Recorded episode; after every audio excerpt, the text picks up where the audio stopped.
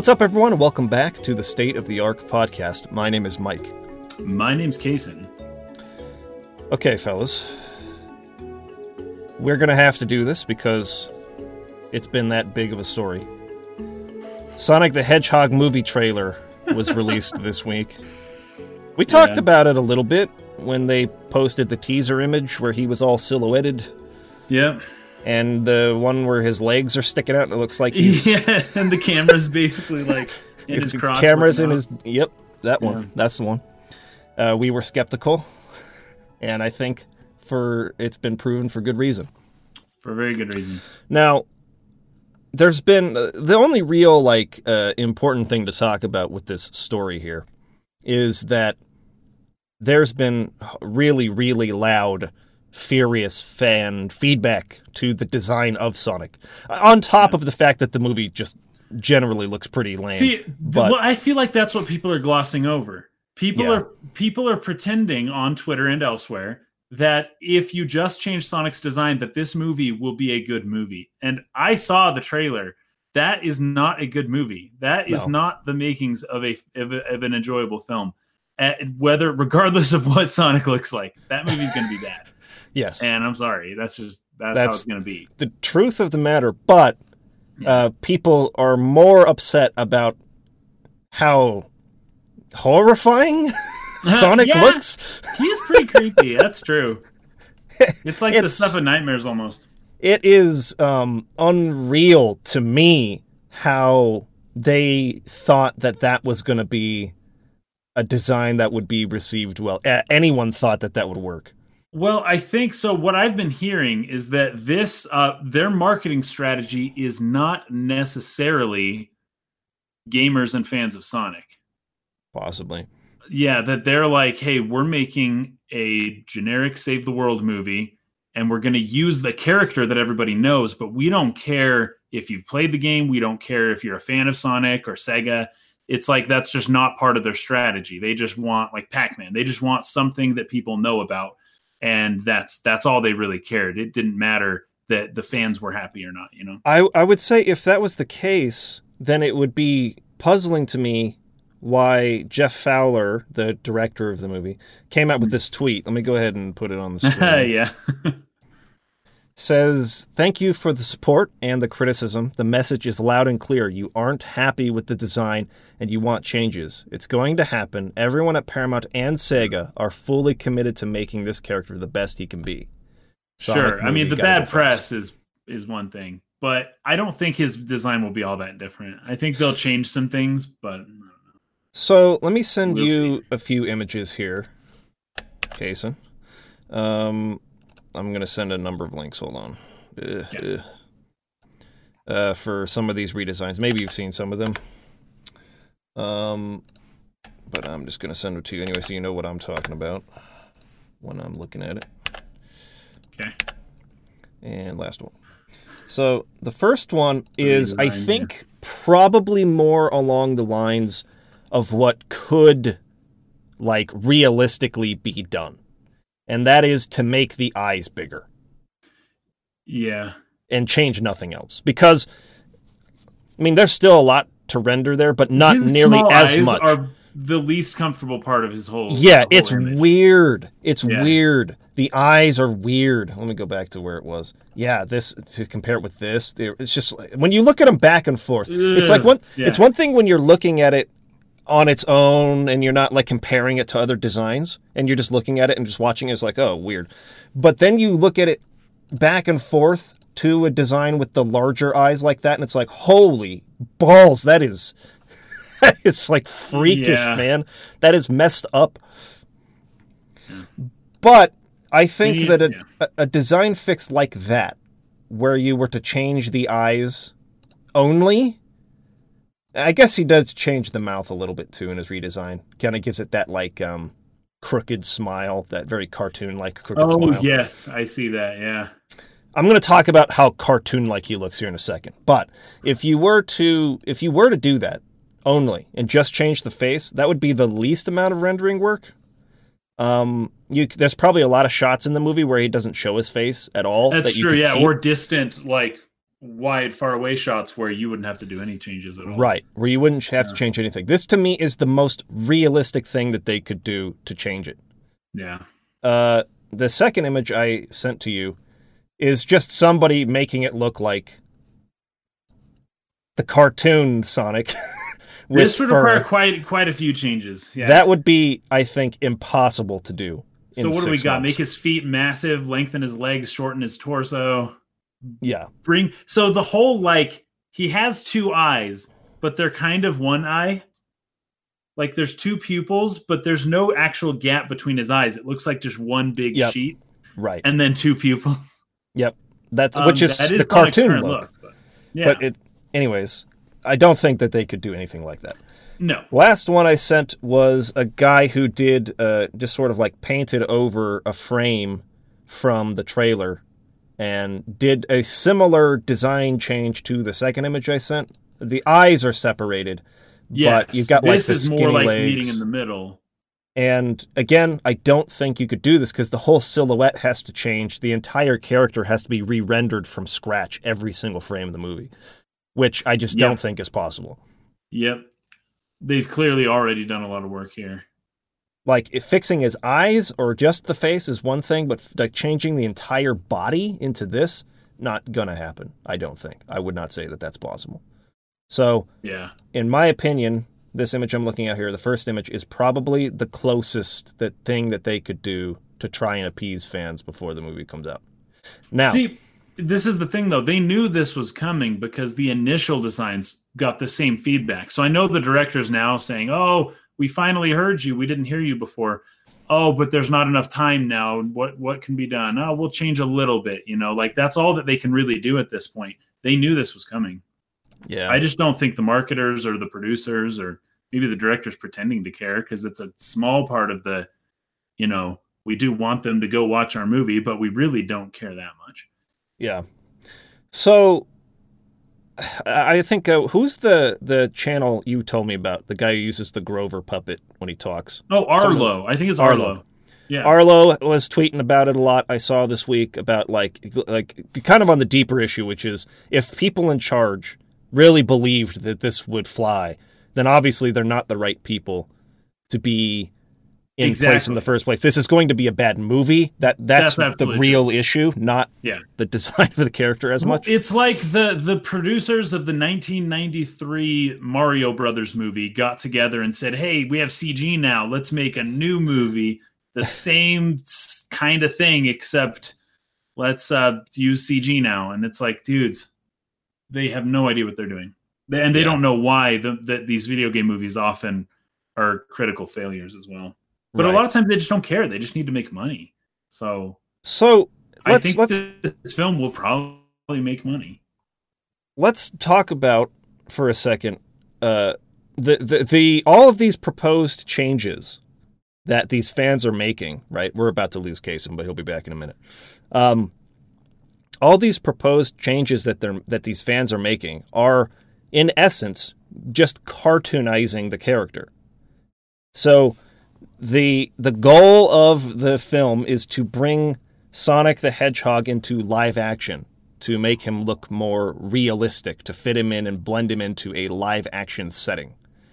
Uh, you know, the same way that like Detective Pikachu is doing. Now, Detective Pikachu is being received really well so far. But I feel feel similarly to when I look at Detective Pikachu that I do with this. Obviously, it's not as bad, like not even close to as bad. like the the design is legitimately horrific on Sonic for Sonic the Hedgehog the movie here. But Detective Pikachu to me feels similarly weird Yeah. in that these are cartoons that they're trying to make look like they belong with live action people and in a live action environment. And I don't understand the purpose of that. We have an entire industry uh, pioneered by Pixar and Disney Animation Yeah. uh, to do what they're to do this to bring these characters into a uh, into you know realistically lit environments, but not necessarily like real or live action, right?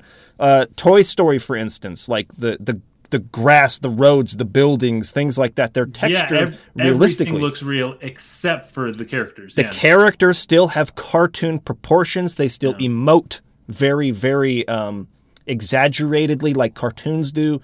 I don't understand why you would want to take a cartoon character. This I actually have the same problem with like the Lion King uh, film that's coming out. you know, actually, I do too. Yeah. where they're trying to make these lions look like real lions. And it's like you've lost all the expression of those characters by doing because animals don't emote with their faces. They don't do that. It's just it's crazy. Like the entire like um this is maybe a uh, a, a, a, a, a main topic to, to cover in the future like why cartoons as a medium uh, stand alone, like why they are, why it, like, like uh, what do you call it, animation. This is- anime could be uh, included in this. Why that art form of itself is important, and why making a story for anime or for a cartoon with that in mind doesn't lend itself to just adapting that into something else, right? Yeah. and a lot of it has to do with expression. There is Oh, an yeah. expression you can get with cartoons that you cannot get with real people. What's funny, I remember hearing about this actually. There was a an animator that was saying that what like the amount of information you can convey to an audience in a cartoon, it Yeah. takes like 3 or 4 frames for um, an audience to, you know, view see and understand exactly register what's it. happening. Whereas Yeah. it takes 7 frames or something like that in a live action film. Now, the idea is that things are just a little muddier when you've got when you're dealing with reality sometimes it just takes a second longer for you to really see what which of the many complex emotions this actual human is showing right now whereas in cartoons you look at it and you know immediately because it's it's obvious it's so exaggerated and so like i don't know how it's funny because i don't know how translatable they are. Yeah, well, we talked about this a couple weeks ago, I think, on the podcast about how uh, nonverbal communication is a, a great, in greater part, how we communicate than than yeah language. that's true. That's right? true. Yeah. And Yeah, so what cartoons do is they like they are even more expressive non-verbally than we can be in real life, which is why these huge like reactions to things in the old Donald Duck cartoons and Mickey Mouse and like that were it was so funny because like Yeah. it, it expresses an emotion that we all have felt, but in this like really artistic unique way that is that is cannot be done other than in 2D animation like this. Now, um yeah go ahead. Well, I think that's what War six two four says. I feel like all video game movies should be fully CG, and I, I can't help but agree with that. And it, it seems like that almost never happens, though. I, I Like, would except think for Advent Children, which would have sucked if it was live action. By the Yeah, way, for sure, Like yeah. a lot of people have issues with that as is, but it's like if that was live action, Cloud and stuff, like that would have been a very bad movie. Um, but it was better given that, or movies like um, Wreck It Ralph kind of stuff. Like it works way better when you fully CG the everything instead of Yeah. trying to do this whole live action thing. I, I would say personally I would see it as a case by case basis. Like if you're going to make say uh, The Last of Us into a movie, obviously that can be live action. Um, Yeah, even something like well, that's that's a good point. Yeah, even something like uh, I don't know. Metal Gear, Solid. Yeah, Metal Gear Solid would be a movie, right? But well, but uh, Miss uh, 1000 saying, um, you know, thank God Dragon Quest is CG, which I right. I think that's going to be a huge part of its success. Oh, totally. And be, and again, the the aesthetic for Dragon Quest has always been anime from the beginning. Exactly. right? You can't capture that other than in animation. Yeah, it looks weird. Anytime you try to Yeah. take a I mean, a lot of people do cosplay of these anime characters, right? And some of them do a pretty good job with Cloud's hair in a or single something like that. they do. They But can make it look pretty right. In a movement film and It's acting, just never works. It never works. It looks weird. and Yeah. so, like, my actual favorite in uh, interpretation of Final Fantasy VII from a from an aesthetic perspective was the Last Order, the anime that they did. That was just the right. Nibelheim incident anime. yeah. To me, the as far as looks go, that hmm. looks right for Final Fantasy VII. Almost nothing else I've seen captures it, in my opinion, as well as that because the freaking no. characters were anime to begin with. So yeah, exactly.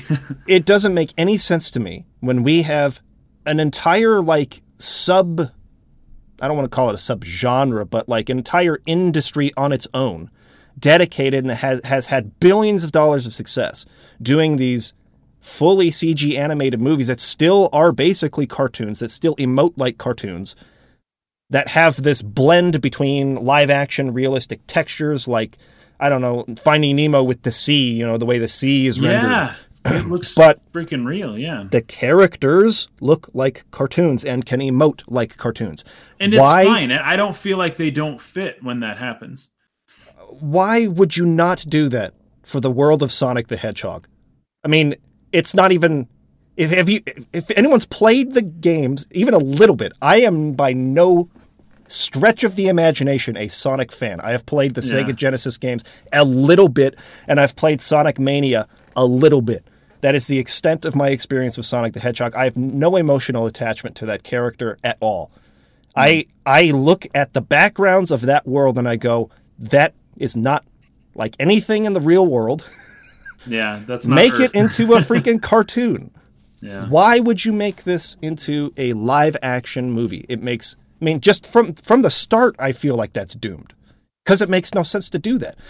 And Jim Carrey, you know, as uh, Robotnik, some people really think that that could work, but it's like, sure, because Jim Carrey is Jim Carrey, but he's, he's not a, being, yeah, he's, he's, being he's a great actor. he's being himself, and exactly, he's just true. kind of a likable, funny guy. But, yeah. anyways, I don't want to harp too long on this, but that's kind of like my takeaway from it is just not understanding the the benefits you get from a, a medium, in this case, uh, you know, cartoons or, or, or animation that allows you to be ultra expressive with the nonverbal stuff with the characters' eyes and proportions and everything else. And and deciding, oh, let's take that and turn it into something that tries to fit in with the real world, you're going to lose everything that made the, the essence of the character in the first place. It's the wrong hmm. medium for the character because the character was never designed to be in this medium. And it blows my mind that we have a medium suited for what the character is, and they chose not to do that. Probably because they caught wind of Detective Pikachu. I don't yes, know. exactly. There's there's no um it's never an accident when these movies like coincidentally yeah. come out next to each other, you know it's it's crazy. Like I remember, I don't know. You find a ton of examples of this, but like Snow White and the Huntsman came out around the same time as like there was another. Uh, anyways, these kinds of things happen all the time. Or like a Shark Tale came out right around the same time as Finding Nemo. yeah. and I was thinking of a new one actually because Antz came out around the time of A Bug's Life. But do yep. you guys remember um, Small Soldiers? Do you remember that? Oh yeah, I do. There was another Small movie like that, wasn't there? I don't even know why. Well, I thought it was kind of like a Toy Story kind of thing because it's the army. It's just army. Yeah, I remember basically. seeing that movie. Yeah. Yeah, it came out in '98. Okay, so a little bit after, Wait, probably closer to Toy Story 2. What about um that movie about the the Indian in the cupboard or whatever? Oh yeah, Indian it's kind of like cupboard. that. He puts the toys into the cupboard and they become real people.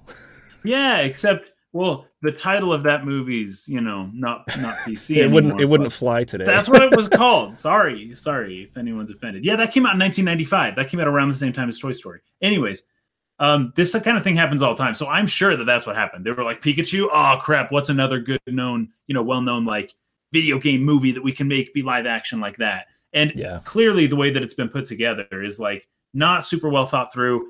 And I don't think they have time to change Sonic's design. I'm sorry. I, I, hate to break it to people. Mike and I have done CG for a long time. they happening. aren't going to be able to do very much here. They're going to yeah. like maybe eye size. Like that might be about what they do. Uh, Other than Dracula, that, like, sorry. Real Dracula brings up Civil War and Batman versus Superman coming out around the same yes, time. Yes, it's true. Yeah. There are millions. There's so many examples all over the place, but I, I'm I'm drawing a blank right now. But yeah, it, Clark, it happens all the time. Clark does switch as Indian in the Cupboard was a book though from 1980. That's true, but the decision well, but to the decision to yeah yeah exactly. yeah to adapt it at that time. I'm not. I don't know if that property in particular was done because they knew something like Toy Story was in the works or whatever. But it, th- I think that a lot of executive decisions are made to say this kind of thing's being done by a competitor. Let's put out a version of it ourselves because you have people that are getting excited about that. Kids will want to see another movie similar to that after they see that one, and they'll f- f- filter into ours. You know, we'll be able to ride their coattails of success a little bit. That's definitely true. I don't know if it's true for the decision behind adapting Indian in the Cupboard or not, but I wouldn't be Yeah. surprised if that they like they're looking for properties in 1994. They're like, what can we do? What can we do? That our competitors are doing something like this coming out soon, and it's like, well, here's something. This is a book written, you know, a few years ago. Indian in the Cupboard. We could do a movie on that, and they go, okay, that's similar enough. Like, let's let's see if we can move into pre-production on that. See what we can do. Sure. Something like that. Anyways, By the way, um, sure is NT Dale. Don't know exactly how to say your name, but he says, I'm Native American and I don't mind being called an Indian. I just like when we're included. People are so scared about offending us that they just don't include us anymore. There's there's a, a whole nother issue there, but I appreciate it. Thanks for saying that. It's just what the movie's called. But anyways. Yeah. yeah, Um, I appreciate you uh, uh, saying that too because Yeah. I, I think a lot of people get offended on behalf of groups exactly. Yeah. all the time, and it's like, no, don't don't tell me what they think. Let them say for themselves what they I think. know, seriously. Yeah. So thank you for uh, for speaking up. Appreciate that. Yep. Okay. Um, we want to report real quick on something we talked about last week. Kason was talking about the to Nintendo Labo Yeah. VR, yeah, and he tried it out I did. with the Breath of the Wild. So how did it go? So my gosh, that low resolution is is tough. It's almost like playing a, a PS1 game with like, you know, Final Fantasy VIII when you got your character and he's looking at you, but like his face looks all jacked because the pixel, the resolution's just too low. And you're like, I guess that's his eye. There's his nose kind of. His hair is just a couple pixels out, you know?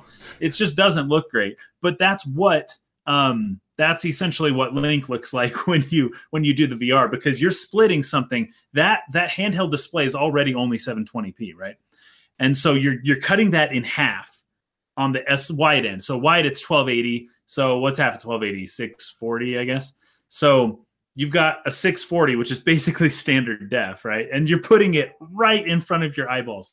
So the resolution is just really bad. There's no way to get around it. Um I did like that you could look around, but the problem being when you turn right, it's not as though you're the way that I had kind of thought that it was going to work is that you're like the Lakitu cameraman behind Yeah. Link and you Mhm. can look around like free camera. Not necessarily. As you turn your head, the camera just pivots around Link as similar to the when you use the the right stick, right?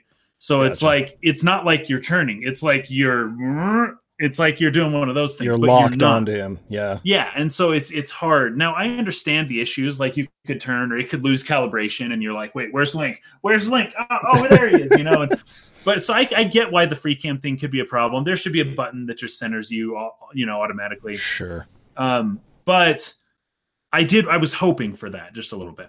Um, and so that's not really what it is. But all things considered, it's not. It's not that bad. Uh, but I, I wouldn't. It doesn't really add anything to the game for me because there's really nothing different about it. The game clearly was not made for this. Uh, but it was like a fun little experience for a little bit. My eyes hurt afterwards. Oh, really? Oh, because I used this thing. I used a Google Cardboard. I didn't use Labo, so it could be that um that oh crap. Hold on, let me open this real quick. So it could uh, be simply that sorry, something broke here, which is fine. I freaking never use my Google Cardboard anymore. Uh, I don't think I've ever used it because we all got one. You never used it? I don't think I You- ever. do you opened- still have yours? I have it, but I just haven't put my phone in it and tried it out before. Because I think Landon did it that one time. We were at work and I looked at it once and I was like, "That was cool." The end. It was kind of cool because you download like the cardboard app and you can take a picture and then look around in it. Okay, so here it is. So my Google Cardboard was this thing basically, and I I don't know. I think the Labo uh, positions your Switch slightly farther away than the Google Ah. Cardboard does. And also, um, Google Cardboard being made for phones, it was slightly a little bit too small. So it could be that my issues with the resolution were that I was zoomed in a little bit more than the Labo would have because no phone is as big as a Switch. I think Yeah. maybe now that's that's how it is. But at the time I got this, no phone was that big. So the Switch stuck out just a little bit and I was a little closer uh, than I think the Labo wants me to be. So there's those two things that may have uh, hampered my experience. So I didn't have a perfect Labo VR experience, but from what I've read, it's about it's about right. And it was kind of weird. I suggest you try it just for fun because it's a free update. And if you have a cardboard lying around, just or even just hold your Switch in front of your face and just kind of see how it works, you know. But it's nothing special. Yeah. So there you go. If you have a Nintendo Labo and you've tried this, report back. But it seems to me like it's just kind of a thing you can try for novelty once. Yeah, I don't. Nintendo isn't serious about this whole VR thing. But I think Nintendo's on the sidelines. They're going to watch what PS5 and the PSVR do, and the Oculus and all this stuff. It's going to be a thing eventually, but they just don't care about it right now, which I think is fine. The technology's not there yet, so Okay, uh, let's move into our main topic here. Um, so this week we're talking about gameplay or story first, and the reason why I decided to uh, to talk about this was because I was doing some research for the Prince of Persia video that I'm working on, and I came across this. Um, I came across this article. Uh, it's a, it's an essay written by Jordan Mechner. Jordan Mechner is the creator of Prince of Persia back 1989. Oh. Uh, oh, Like like, the- the, original, the actual original game. original dude. So it was a platformer, puzzle platformer, action adventure kind of game, uh, made for Apple II computers, but ported to every console under the sun. Uh, the the first and second game were really successful. Um, ports on the NES and the Super Nintendo and all kinds of stuff. They they made a 3D Prince of Persia game in the late 90s that was rushed big time because the company was sold and its assets were sold to another company that then bought it was like a big uh, acquisition for like a bunch of um, uh, a bunch of like educational properties, things like Math Blaster. Um, what's that yeah. Pioneer game called? The one everyone's Uh, played. um, Oregon Pio- Trail. Oregon Trails, Yeah, great game. and and Broderbund, the company who produced Prince of Persia, was part of this these sales and acquisitions. And it was a really, really bad acquisition for way more money than it was worth. And that company fired or forced its uh, like lead chairman to like step down. Anyways, the the catalog for Prince of Persia eventually got sold to Ubisoft during the course of this time after the the the 3D game was rushed big time. And so it, it didn't have like a lot of success and it was not a great game. But the the intellectual property still belonged to Jordan Mechner, the creator of the series. And he was like, I'm done with video games now. This is freaking whack. Um, but Ubisoft went to him with like a prototype, and they it, it essentially convinced him to come on board and write the story for the Sands of Time himself. He was like a, a lead designer and the writer of the story, and worked as freelance within Ubisoft to help them make the Sands of Time. So this article, I guess I should send it to you too. Uh, one second. So this article here is essentially him describing the process of writing the story for the Sands of Time. And so I'm going to scroll down here a little bit. Um, I found it a really interesting read, and of course I will I will put this uh, both in the chat, but also in the description on YouTube and uh, when when it goes up audio only and everything like that too. Um, but one thing I was reading here that really stuck out to me is he he he writes if you go down to rule number one, do it, don't view it. Um, and then towards the bottom, he he starts listing out what makes good cutscenes. Uh, he says good cutscenes are brief, thirty to sixty seconds. They're well written and tightly edited. They're visually consistent with the gameplay, ideally using the same character models, environments, and graphic engine as the game itself. They contain the same kind of action as the gameplay. They flow naturally out of the preceding gameplay action and into the following action.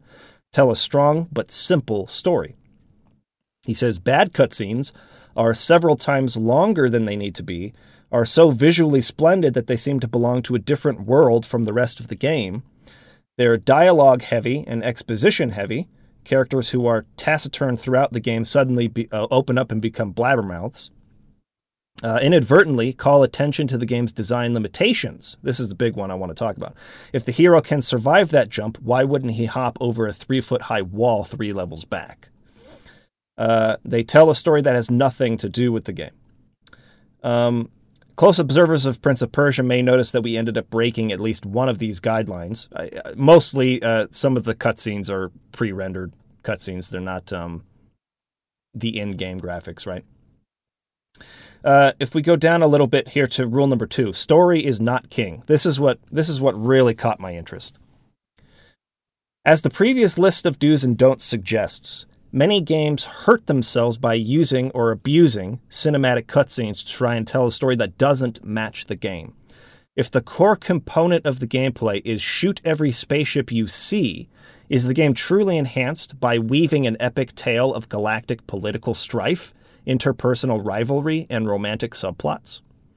In film, story is king. Stunning cinematography and amazing action set pieces may help sell the movie, but if they're not working in the service of the story, the film will fall flat with viewers. Not so in video games. The gameplay isn't there to serve the story, it's the other way around. The purpose of the story is to support and enhance the gameplay. Uh, Pop's core gameplay is very simpler, or very simple. There's only one playable character.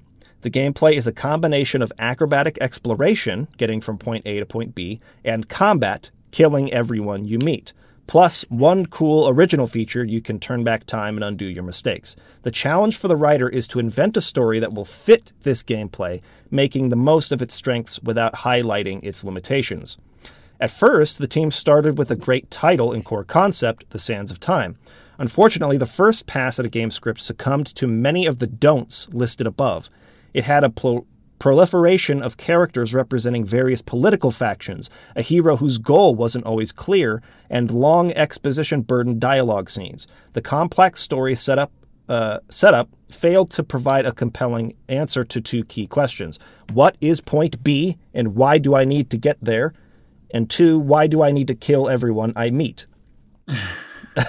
Making the decision to scrap the existing storyline and start fresh from the Sands of Time concept gave the team the freedom to create a new story that would yield more bang for the buck. We took our new direction from the core features of the gameplay itself. So, I found that to be really, really interesting because as I initially read that, I was 100% on board. I was like, oh, yeah, like totally intuitive. obviously, that's how you should craft a video game story.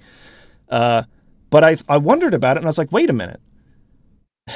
It, do I really feel that gameplay, the game's core gameplay, should dictate the story? And, and do I always believe that his sort of do's and don'ts apply? And I started thinking about some of my favorite JRPGs, for example. Now, I wanted to sort of like make this into a discussion with the uh, with the chat too, and then to get just people's general we're, feelings. We're already getting quite a few people's uh, Be- opinions because you read. because like again, I think as a general rule, I agree 100% with this, but th- I know that there are games I have played that don't follow that whatsoever and that I still loved and thought were great. And I think there are a number of Final Fantasy games in particular that would fall into that. Yeah. But what I know that you, for instance, Kason, we have touched on this in the past, and you Mm. fall more on the side of gameplay should dictate everything. yes. Yes. So yeah. I would think you agree pretty much 100% with what Mechner's saying here, right? I agree pretty dang close. Absolutely. Um, yeah. Uh, what are people in the chat saying? people in the chat, some people are agreeing, but for the most part, let me let me read a couple because we've got some really good ones. Um, we've got a lot of uh, Pigeon Senpai saying a lot of games have cutscenes longer than one minute. Of course, Final Fantasy uh, Yeah. breaks that rule pretty pretty often. Um, Lego Dog saying I like. Oh yeah, here you go. I like Xenogears, but I'm a lore dork. There you go. Um, um, Colin Peluso saying, Where is the rule saying you cannot combine the two? Film has a limitation of its medium, which is not being able to control what happens. Game allow both watch games allow both watching and playing. uh, not the reverse. It's you're not just just playing; you're also watching what's wrong with having both. Um, and that, I mean, that is a very good point. Um, Aussie Miss saying, "No wonder I like the Final Fantasy 13 tri- uh, trilogy without caring about the story, just because of its evolutionary, fun, strategic, and fast gameplay." I've um, I'll always say this without shame. Okay. Um, and then sure, sure is NT Dale is saying, "Sure isn't Dale." There you go. Sure isn't. Sure Dale, isn't yeah. Dale. Uh, it says they take the Shigeru Miyamoto approach of uh, to game story, which is essentially design the whole game, design your your systems, all of your battle, all your gameplay comes first. Okay, now how do we connect it all with a story? Let's throw something together, right? And that's essentially what Nintendo does for the most part. Yeah, yeah. I do think that this is leaning on the Nintendo side of philosophy. Yeah. Well, where Chocolate you, Rob says Jordan should work for Nintendo. I play games to enjoy their story. There you go. yeah. So here's here's here's kind of where my my thoughts led me to on this. Like, Yeah. I I, Most I people in the chat seem to agree with you. I I fall I fall into agreeing not so much with the entire landscape of what he's saying, but with a maybe like a core like hidden undertone of it, which is that the gameplay and the story should be supporting each other. Now, if if you believe that the gameplay concepts should come first, uh, and you, you say, I'm going to make a game where the gameplay is A, B, C, and D. This is what you do.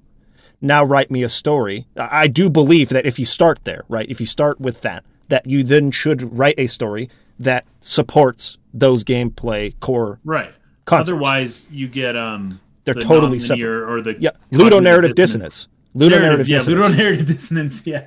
That's exactly what I was going to bring up too. Ludonarrative dissonance is where the story and the gameplay are they don't really go together.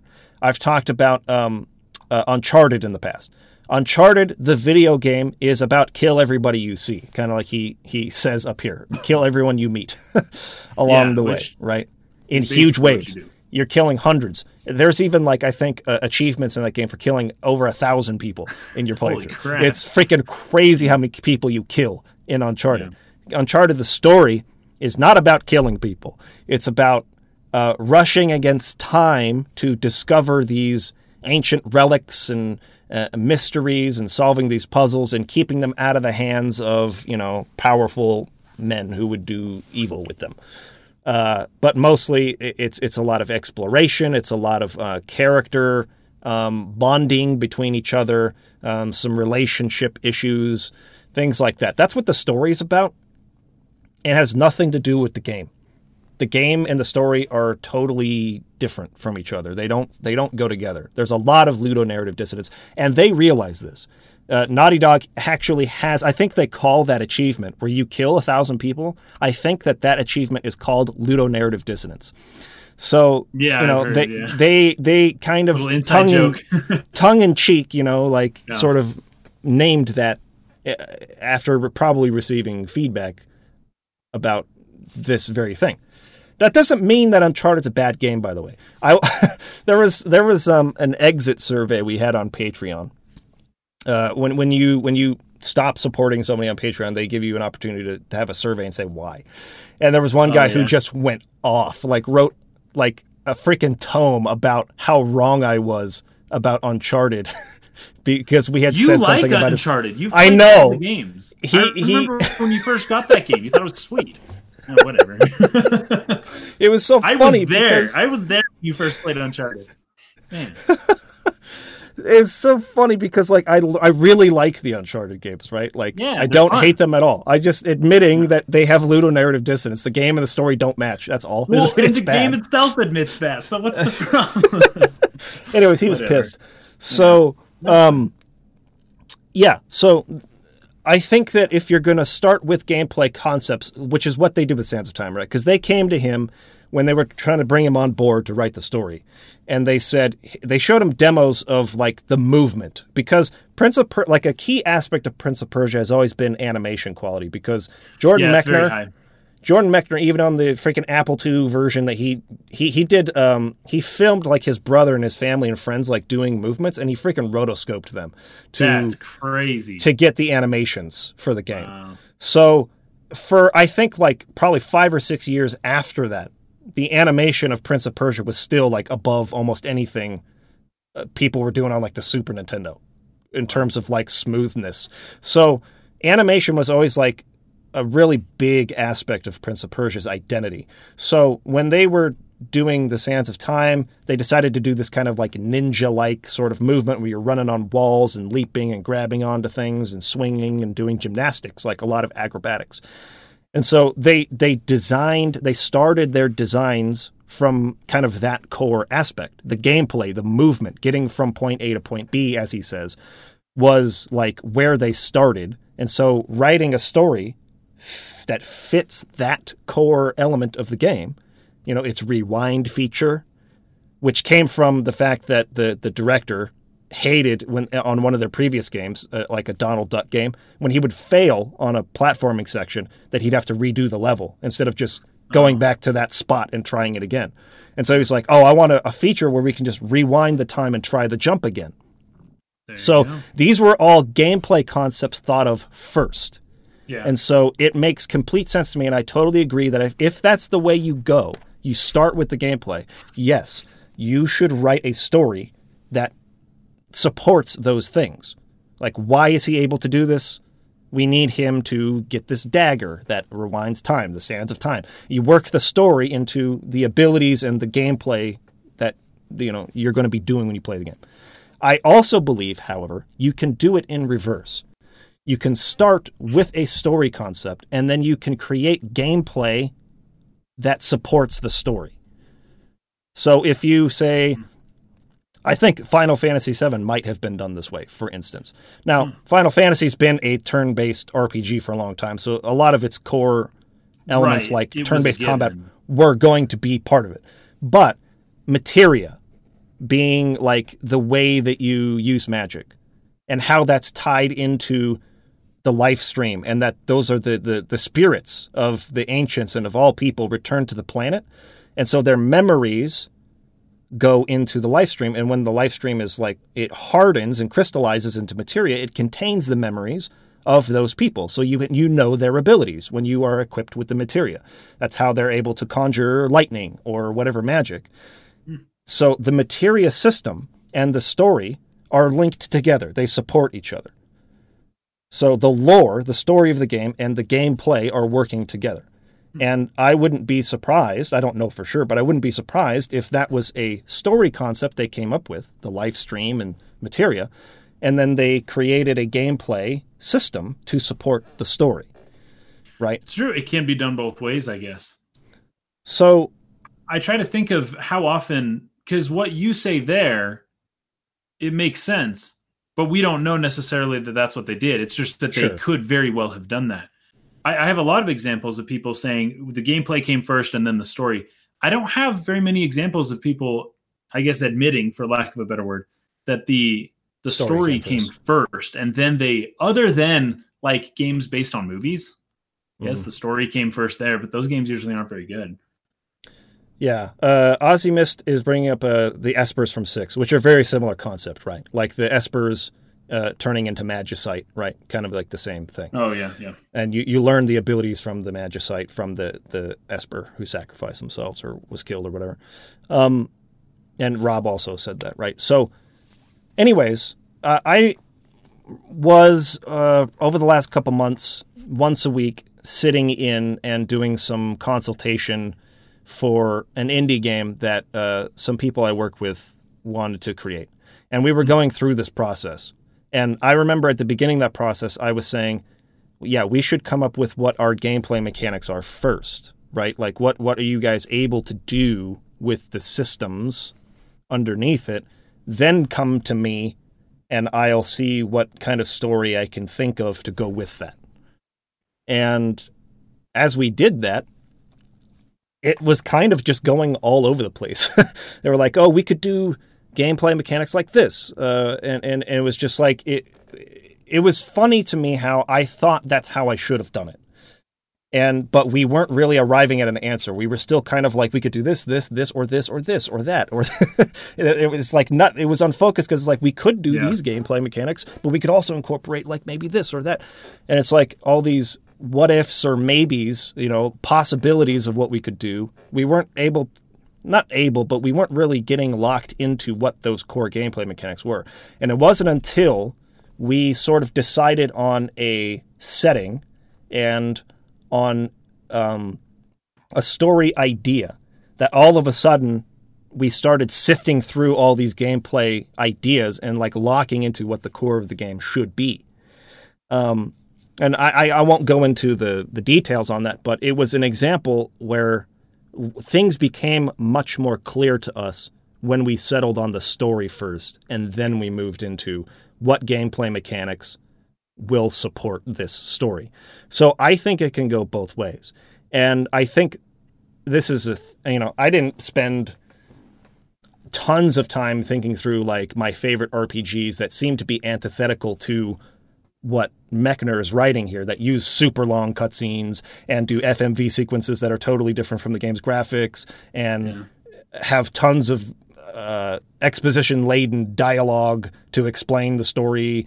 Um, all these things that are according to him the wrong way of doing things. I didn't examine those games and, and and sort of like arrive at do i think that they came up with the story first and then they did the gameplay second? Or i didn't do that.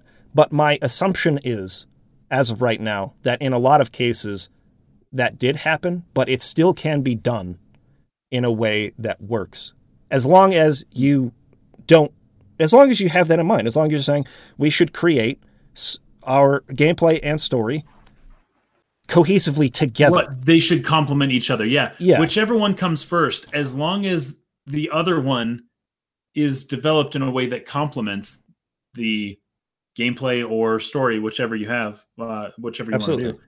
Uh, and that can be done both ways. It really can be. So, I mean, yeah. I don't know. It can just still, it can obviously be done both ways. I still think though that Final Fantasy in general has had problems with late game exposition dumps that uh, it relies a little too much on explaining the story with the dialogue instead of showing it. That kind of uh, became a, a, bit of a problem with Final Fantasy VIII, I think, a little bit. Yeah, towards the and end, where all of a sudden you're doing things that you that didn't make a ton of sense, and you had to. Uh, there was a lot of dialogue late in that game. Final Fantasy IX kind of goes crazy towards the end as well. Yeah. I mean, there's not no spoilers, I guess, but you're doing crazy stuff at the end of that game. so, like, yeah, I mean, it, I mean, okay, and one of his rules here about um, where was it?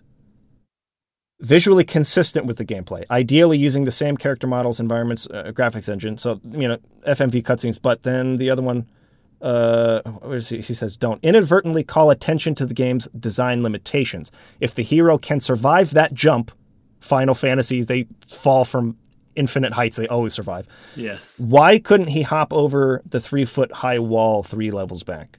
Right. right. Um, we see when we play the game, we're standing around just jumping forward and attacking people or maybe summoning some magic but like in the in the cutscenes of Final Fantasy games, they are flying through the air.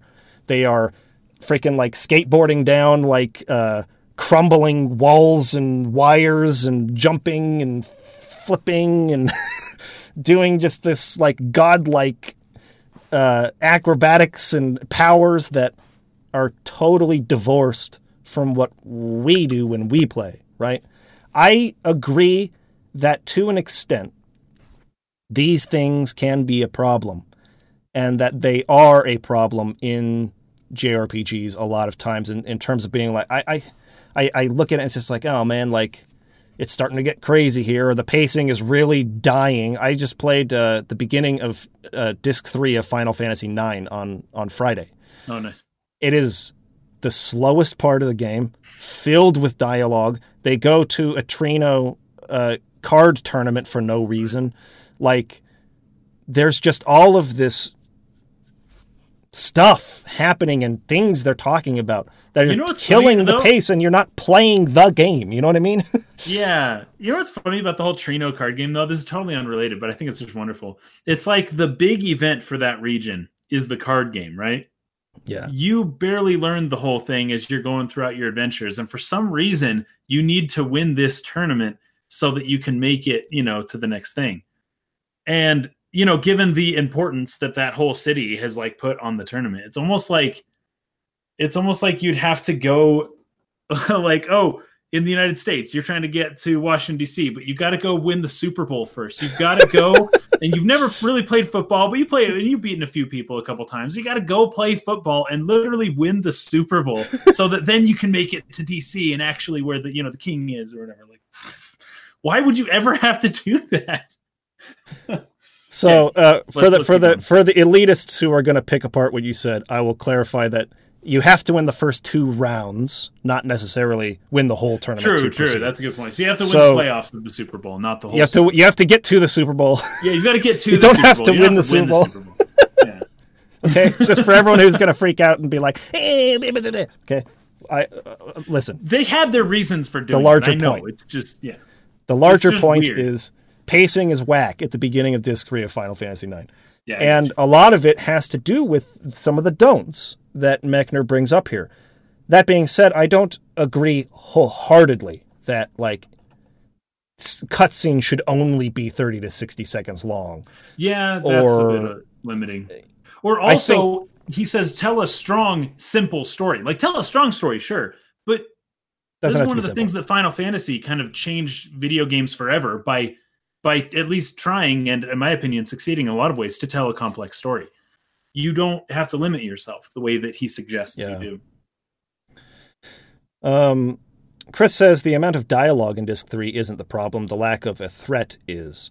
Well, I actually see- kind of agree with that Yeah. because um you know dialogue works as long as you know where you're going you know what's happening Mhm. um you know that like there's this thing but when you when you kind of don't really know you don't get what the point is of, of so much dialogue i guess when there isn't an active threat necessarily There is a lot of cuts I think that should have been made to the beginning of disc three of Final Mhm. Fantasy IX because the sentiment in the early part of it is uh, Dagger has has to become queen, um, and so she's sort of Right. like separated from the group, and she wants to reach out to Yeah. Zidane, but she you know you can't. Now you're the queen, you have to like you yeah know, she's high and yeah. and Zidane's all depressed because he is afraid of losing her. He wants to say something but feels like he can't. And everyone's just sort of meandering around those two characters who are feeling this distance but like this longing for each other. And everyone else is kind of just bumbling around doing nothing. Now there is a moment of good of good um, humor in there. There are good moments in it. I'm not saying it's all bad. Like where uh, where um, uh, what is her name? The the little girl with the horn. Uh, oh Eiko Eiko Eiko. Eiko writes the love letter and loses it, and then Baku gets it, and then he loses it, and uh, Beatrix picks it up and thinks that Steiner wrote it, and then she loses it, and the Tantalus guys pick it up, and they go there thinking someone wrote it for them, and Eiko and the Tantalus guys are watching as Beatrix and Steiner, assuming each other wrote that love letter to each other. Like, there's moments that are pretty good, but the lack of threat, like Chris is saying, it doesn't happen until after the card tournament. We go back to Alexandria and you have the eye in the sky and the Bahamut summon comes in and starts destroying stuff. And then you learn about Garland, right? It's like that takes almost two and a half hours to get to that moment where it's like, here's a new threat. And we're playing cards. We're going from Alexandria to Treno. We're, and there again, the, like, there's good moments in there. Uh, there's an optional moment where you can go to the cave, like Quan's cave or whatever, and learn about Vivi being raised by one of the the, the Q people, whatever they're called. yeah yeah the Um, Quina yeah so there are moments, but it's just so long. It really could have used cuts. So there are parts of this I agree with about being brief, about not Sure. overstaying your welcome, about uh, what is it that Shakespeare says? Brevity is the I don't know oh, what is it? I got to look up the quote. It's really good. Well, I, I I also have to say that just because these are considered rules doesn't necessarily mean that they can never be broken. Right? So there's always like this these rules will probably do you well 80 to 90% of the time. But if you want to be exceptional and if you want to really um, change the world with your video game, you can't just stick to following these rules. Yeah, so he says brevity is the soul of wit. There are people saying soul of wit in the in the chat Yeah. as well. There's no briefer way of expressing this thought than Shakespeare is making further explanation redundant. Uh, yeah, be be express things with less words, with more nonverbal communication, and uh, you know, definitely JRPGs tend to suffer from being burdened with too many words as a rule. So anyways, I've I think we've I've rambled a lot here, but hopefully I don't know. What are people in the chat saying? Anything interesting that they've brought up as uh, Uh, counterpoints or Yeah, so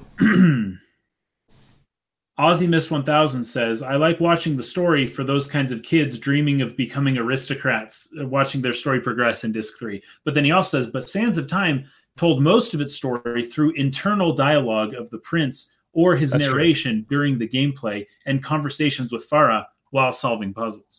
So they did have an opportunity to do a little bit more there because of the way that the whole the way that the the game worked, I guess. That's true. They do talk to each other a lot while you're still moving, while you're still Yeah. like solving a puzzle. They're they're doing their Yeah. banter back and forth while you're like And- still playing the game. sometimes um sometimes games like uh well like doesn't metal gear solid kind of do that or metal gear um those kinds of games you have your people that you're always talking to or oh battalion wars did this a lot the advanced Yeah. wars kind of sequel um, where as you're playing these people are talking and sometimes the bad guys will come over your intercom waves and they'll start like yelling at each other and stuff Mhm. you get a lot of story that way.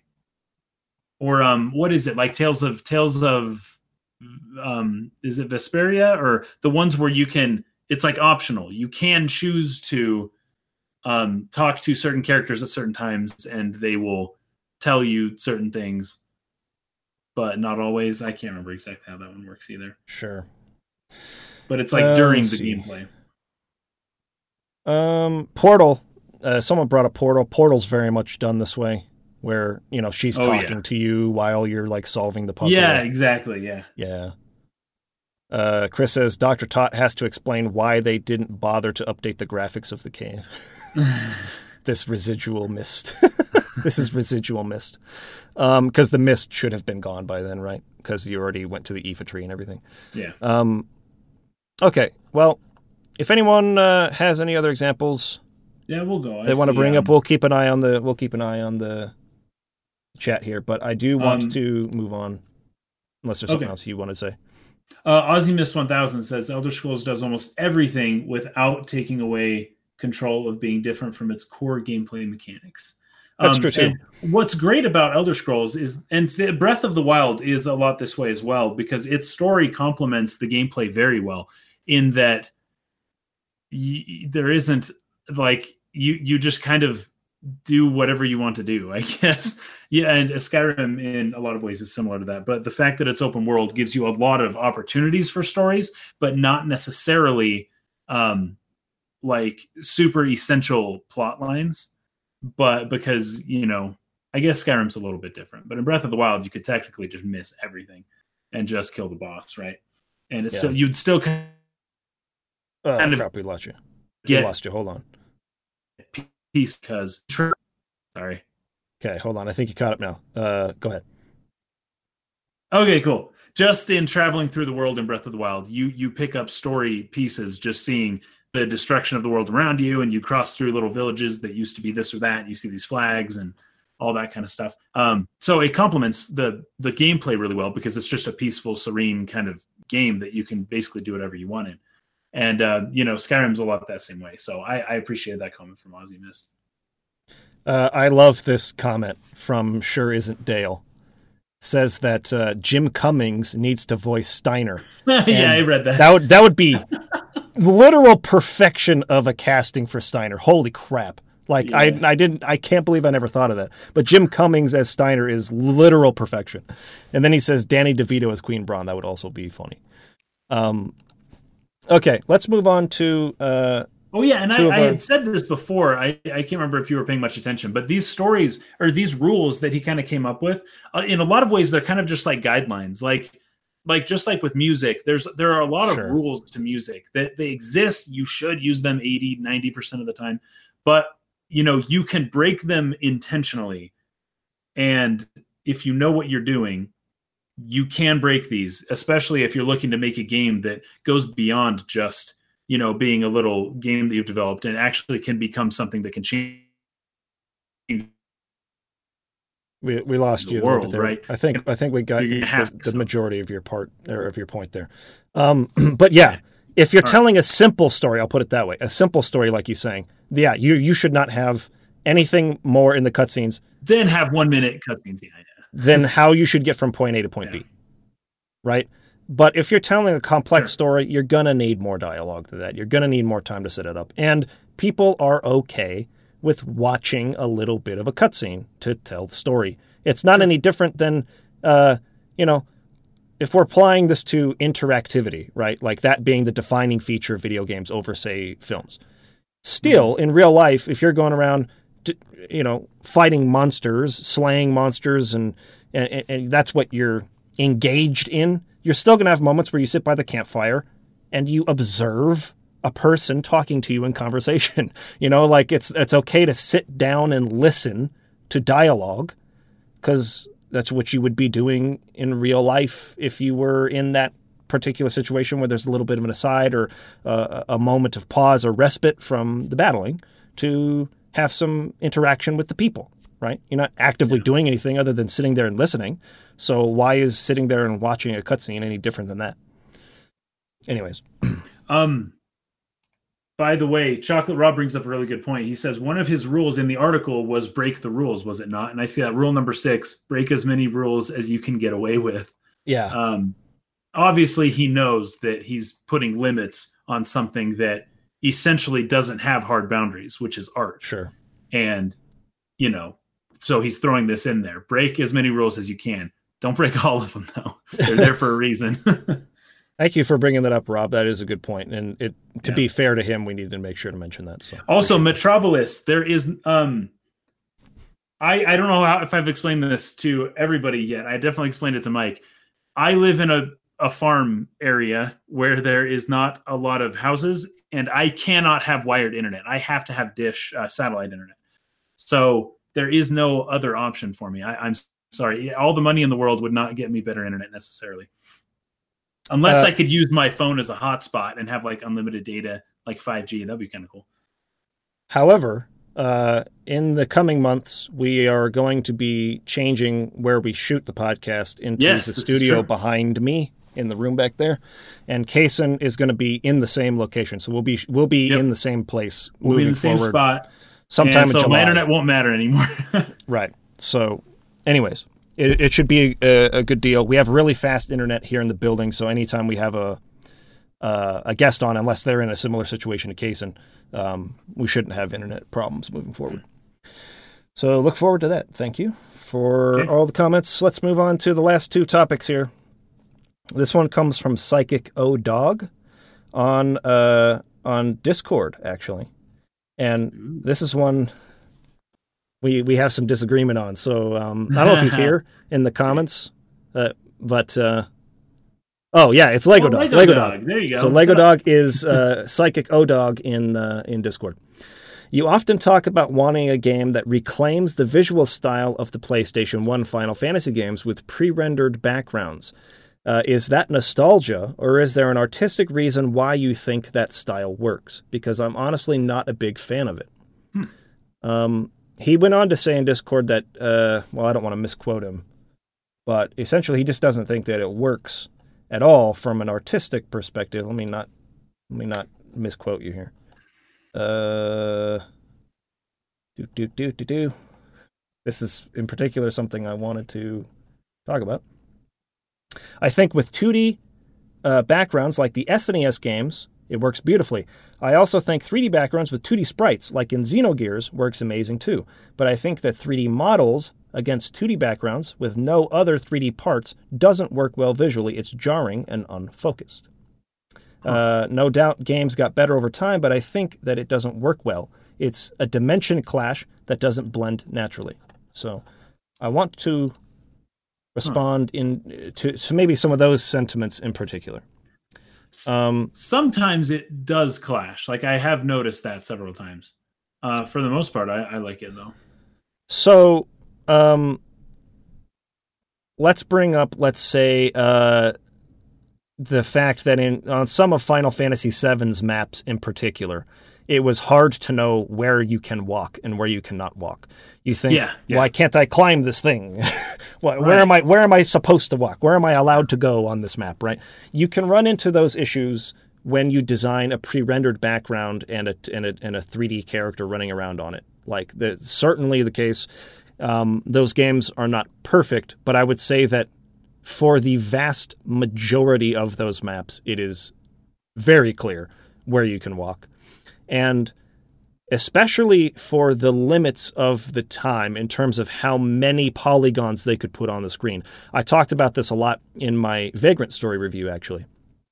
Vagrant Story was one of the first RPGs Square made where they wanted to make it entirely 3D, where, you know, in Xenogears, the environments were 3D, the characters were not. The characters were 2D mm. sprites. In Final Fantasy games, in Chrono Cross, uh, the the character models were polygonal, they were 3D. The backgrounds were not because they were really worried about memory and load times. It was a huge f- factor of consideration for them internally because if they tried to do everything in 3D, it would make load times really long. Their games were already super long because the stories were very complex and they had to be put on multiple disks.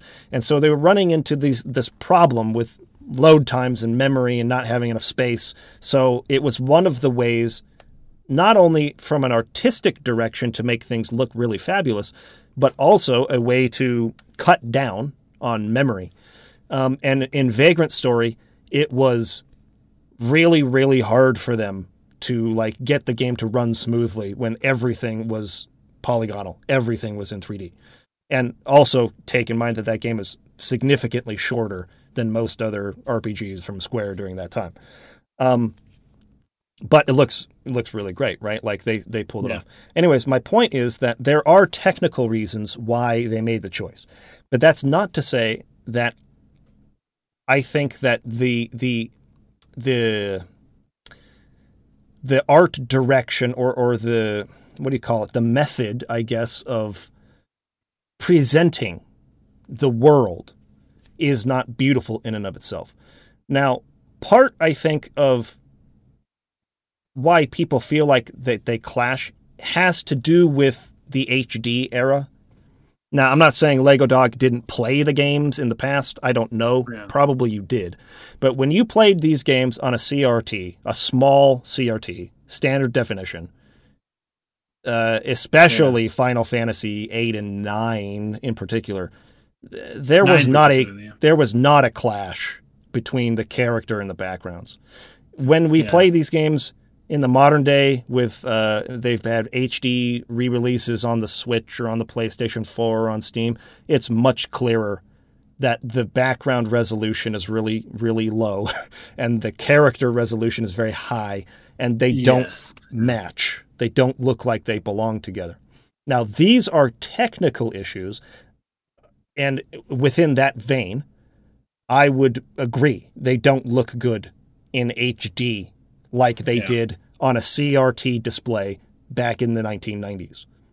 But that's not really what I'm talking about when I'm saying, you know, use this in sort of like a modern take on it. For the same reason that you love some of the most impressive images of the SNES, which is usually a parallaxed image. You have your character sprite in the foreground running around, and they have a background image that uh, kind of scrolls in the background in such a way to make it feel like it's way back there in the background. It's mm. called parallax, right? Yeah. Uh, so the idea behind some of the most impressive images in, say, Final Fantasy IX with the pre-rendered backgrounds use the same um, technique. There is a shot in Final Fantasy IX where Steiner is at the front of a boat and he's sort of being introspective. He's thinking about, am I really like doing the right thing? And then you go to the other side of the boat, and Dagger's there. It's like a profile image of the boat as it's sort of like going through this uh, underground cavern slash like ruins. And there's like five layers in this image. There's an extreme foreground image of some barrels that, that's really dark, like in shadow in the foreground. They kind of pass in the foreground in front of the camera. And then you have in the second layer the boat, where Dagger and Steiner are standing and they're thinking through, you know, uh, the kind of their predicament that they're in and the water that they're on. Then you have a layer behind them of some pillars, another layer behind that of some more pillars, and then the extreme background layer. Um, and these have a painterly quality to them. They are handcrafted, Yeah. um, and they're much more detailed than any anything you could have done in full 3D at the time. You'll notice there's so much more going on on the pre-rendered images of Final Fantasy games than there is in anything in Xenogears.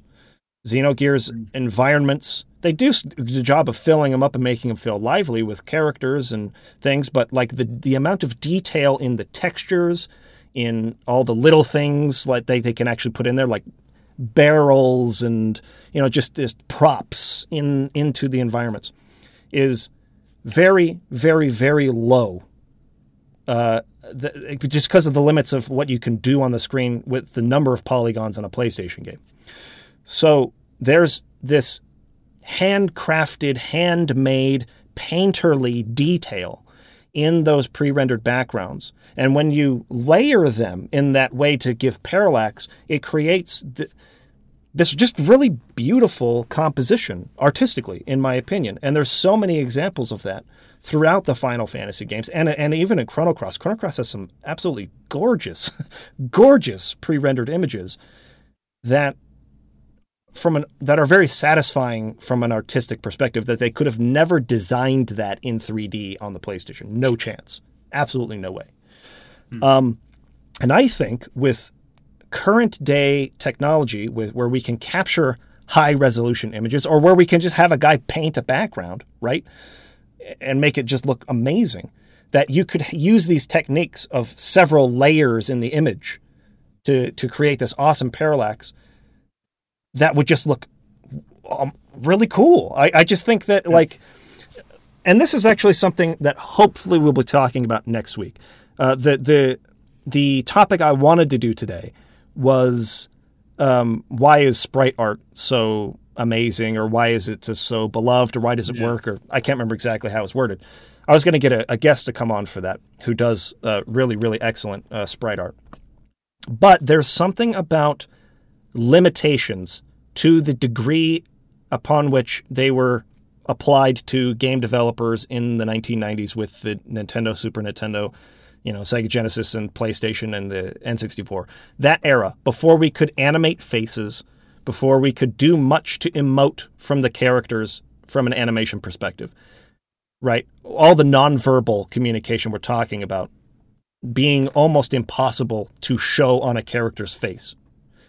And the the way that they were able to be so expressive and to be so creative in how they presented these worlds and characters to us under those limitations is extremely charming.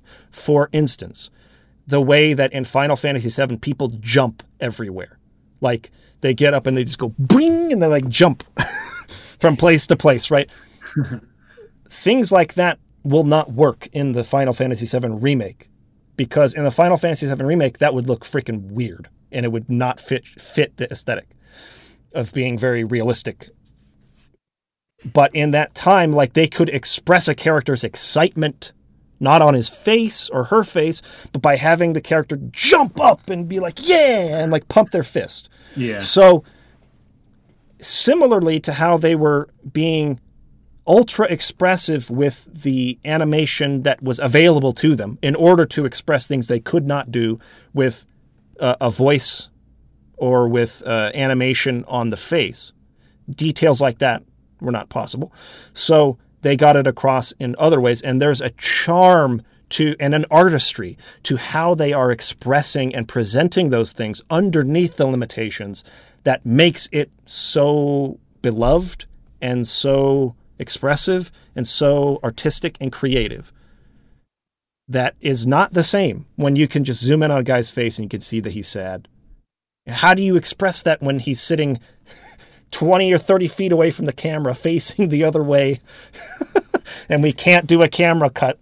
And how do we express that? He has to really like slump his shoulders and, you know what I mean? And they were being expressive to that degree with backgrounds and, and showing this amazing world under these limitations where they can't model every single rock and every single blade of grass and every single pillar and every single, you know, they can't do that. They have to do it on a flat image. How do we get that across? And and I especially love the the the portions of the games where they do layers of parallax like that. And so they have flat images all the way across the background, but it feels three dimensional Yeah. because of where they're placed in space. 2.5D, I guess you could call it. 2.5D, yeah, that kind of thing.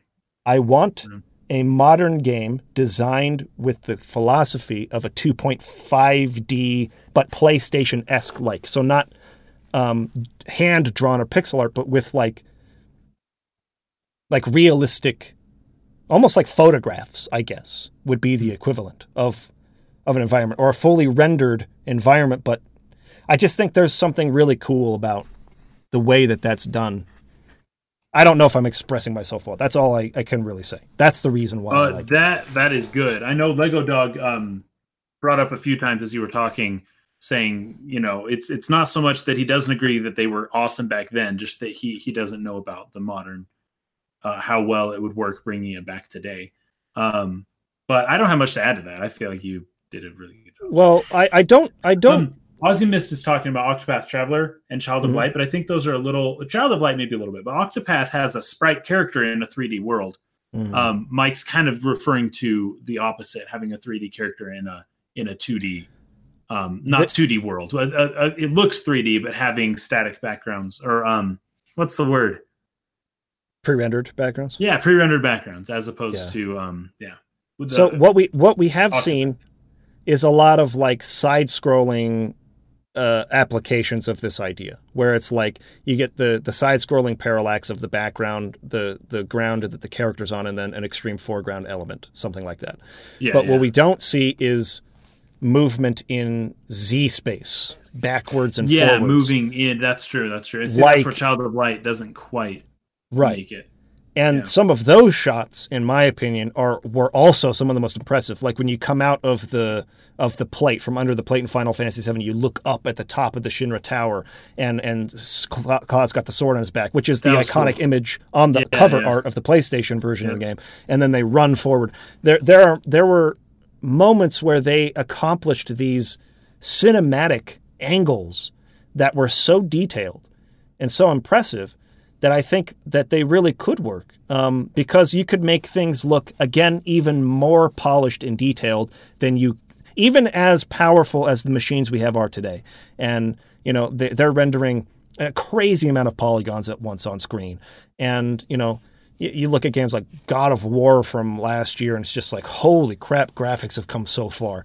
But even then they are limited in poly count. They can't do everything. They still use they actually use pre-rendered backgrounds more often than you would uh, uh, realize in games. Um, in Dark Souls, for instance, they use uh, uh, what do they call them? It's not pre-rendered, ba- it's um, what do they call them in film, where they have just that image uh, on a backdrop that's painted Like a on. matte, A matte painting. Yeah, They use matte paintings all the time in the Dark Souls games. Sky maps and things like that are just Yeah. photographs. They're not rendering clouds in the sky, or maybe they have a couple to sort of blend them together. But they use these images on things that are far away, like castles way out in the distance or whatever. That's not a real modeled castle 300 miles away from you that they're rendering in real time. That is a painted image in the backdrop, but you don't realize it. Um, and so they use this technique still today in a lot of cases. I just think that doing it to a more extreme degree in a, a stylized manner uh, would be something that could look really cool and could kind of call back to that philosophy of game design that has been lost. We don't have games like that anymore. And I think with with modern technology, you could do you could do this in a way that blends um, the images together even better than they were able to do at that time, and could look really really spectacular. So Anyways, that's my thought on it. Uh, Let's move into the last one here. This is from, well, it sure isn't Dale. We have him here as well. Sure isn't Dale. Yeah.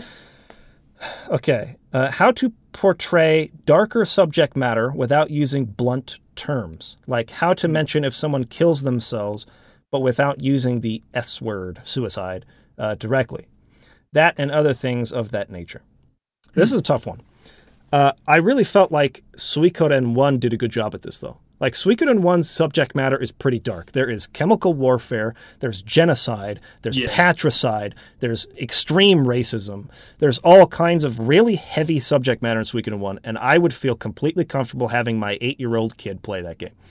I would not feel at all like this is inappropriate, it's too dark, it's too heavy, it's, you know, going to be confusing for them, anything like that. It was, pres- and I can't point to a specific example. I've been separated from it for too long to pull up like a line of dialogue and show it to you. But there are ways, and again, this kind of calls back for me to being nonverbal. Can you have a character suggest something through their facial expression or through trailing off at the right point? You know, this is a problem, and they, they don't know how to finish the sentence, hmm. but like it's implied, it's implicit, right? I think that there are lots of ways, both in the writing and in the nonverbal delivery, that you can imply things without directly stating them. Uh, Didn't I think last Suikoden week, one didn't does a good we, job. Um, last week, didn't you show that clip from Smallville with all the innuendos? yes. That's a Yes, way to not do it. Don't do it like that.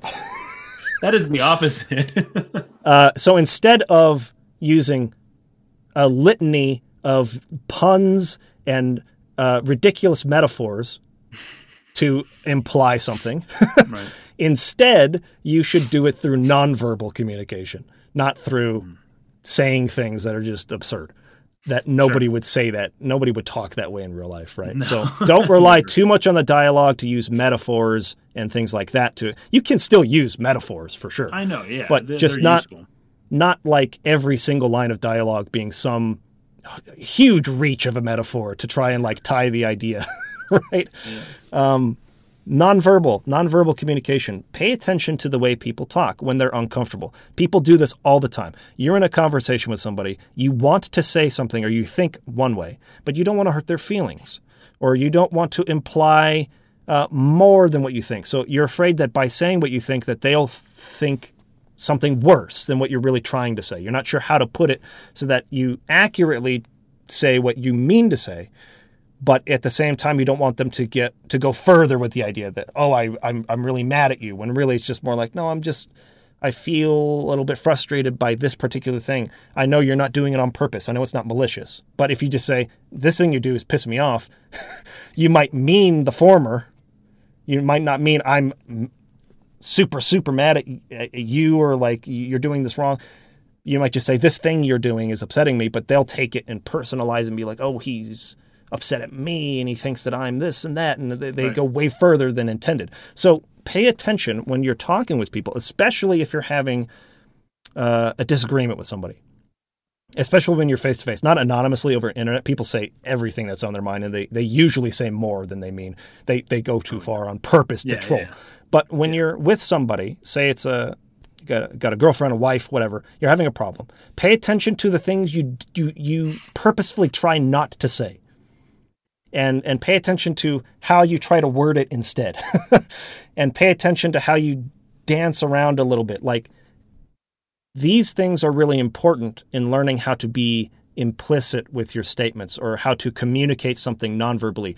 Does your tone of voice say more than what your words say? Does the way you trail off do all of the you know, pay attention to that because that again I think is what you need to capture when when you're trying not to be explicit and you're and you're trying to make something you're trying to portray a dark a piece of dark subject matter but f- maybe for an audience that's a little younger and Yeah. definitely play Suikoden 1 because I think it does a good job of that. Go ahead. You know, um, Korean dramas actually do a good job of this. Oh yeah, uh, Korean television, and there's there's a cultural reason for it, and probably to a lesser extent, um, Japanese shows and Japanese anime as well. Uh, because the way the language works, it's very indirect. You rarely say exactly the thing that you mean. What you will often do is you'll either omit the subject of, or you'll omit the object of your whole sentence. You know, and like the, in Japanese, they have this thing where they say desu kedo. They they'll say kedo at the very end of something, which technically means but. And often you'll hear a whole entire sentence end with da da da desu kedo, and then nothing comes after. And technically, they've said the word but. Right? You should be you should be expecting something to come after, but technically, it's all implicit. It's all implied within the context of what they were saying that they don't actually feel the need to say it exactly. Uh, they just say but and you kind of get the point. Like in korean they say something um, along the lines of like chogum or chum which means a little bit. So sometimes they'd say oh kuge chum which means ah that's a little bit dot dot dot right and you're supposed to glean from that oh this person that's an uncomfortable thing for them to be doing right and mm-hmm. and so they don't need to say oh you know put on there or whatever like i'm not I'm not comfortable. They don't they rarely say that. They will actually say, "Well, that's a little bit." And so the way the languages work is when you watch these TV shows, um, a lot of times there is a problem with that because they're not saying exactly what they mean. But at the same time, it's it's just this kind of thing that we're talking about, where there's a little bit of tension there because they aren't saying what they mean, but you do understand. Like they they don't typically say like the S word or things like that. They don't even really have swear words in their language. Everything has to be is context based. And so, you know, whenever you um, have a situation where you've got dark, you know, dark subject matter, but you don't want to use a blunt term, uh, Korean dramas do an incredibly good job of that. They rarely mm. will use offensive words like that. Um, and when they explain it to other people, they do it in a way to where people understand what they're saying without them actually having to go go the whole mile and actually say it because that that's just not how their language works. It's a very what do you call it? Passive voice. They use the passive voice a lot, not the active voice. They're a very they're not as direct. They're very indirect when referencing people and events. Uh, whereas in English in America, we tend to be very direct and we say what we mean, or you know, and and it's all about the individual, you know. But yeah. in you know Korea and Japan, it's a little bit different. It's an indirect language. They won't say specifically exactly what they mean all the time. That's so that would be really, a good, really good example. Uh, I haven't watched too many Korean dramas, but there have been a few that I've watched that I liked. And I, now that yeah. I think about it, there are a lot of examples of, of yeah. people to kind of just dancing around, not quite exactly stating directly they, what they yeah, mean. especially with sexual matters, they don't say it. Like it's just culturally, you just don't talk about that stuff. But you know that's drama like people really do talk about and people want to talk about that stuff but the the culture kind of dictates that they shouldn't so they kind of dance around it a little bit it's really fun yeah you see that a lot in anime too i feel yeah anime uh, does that same thing a yeah. lot of suggestive dialogue but not explicit right yeah.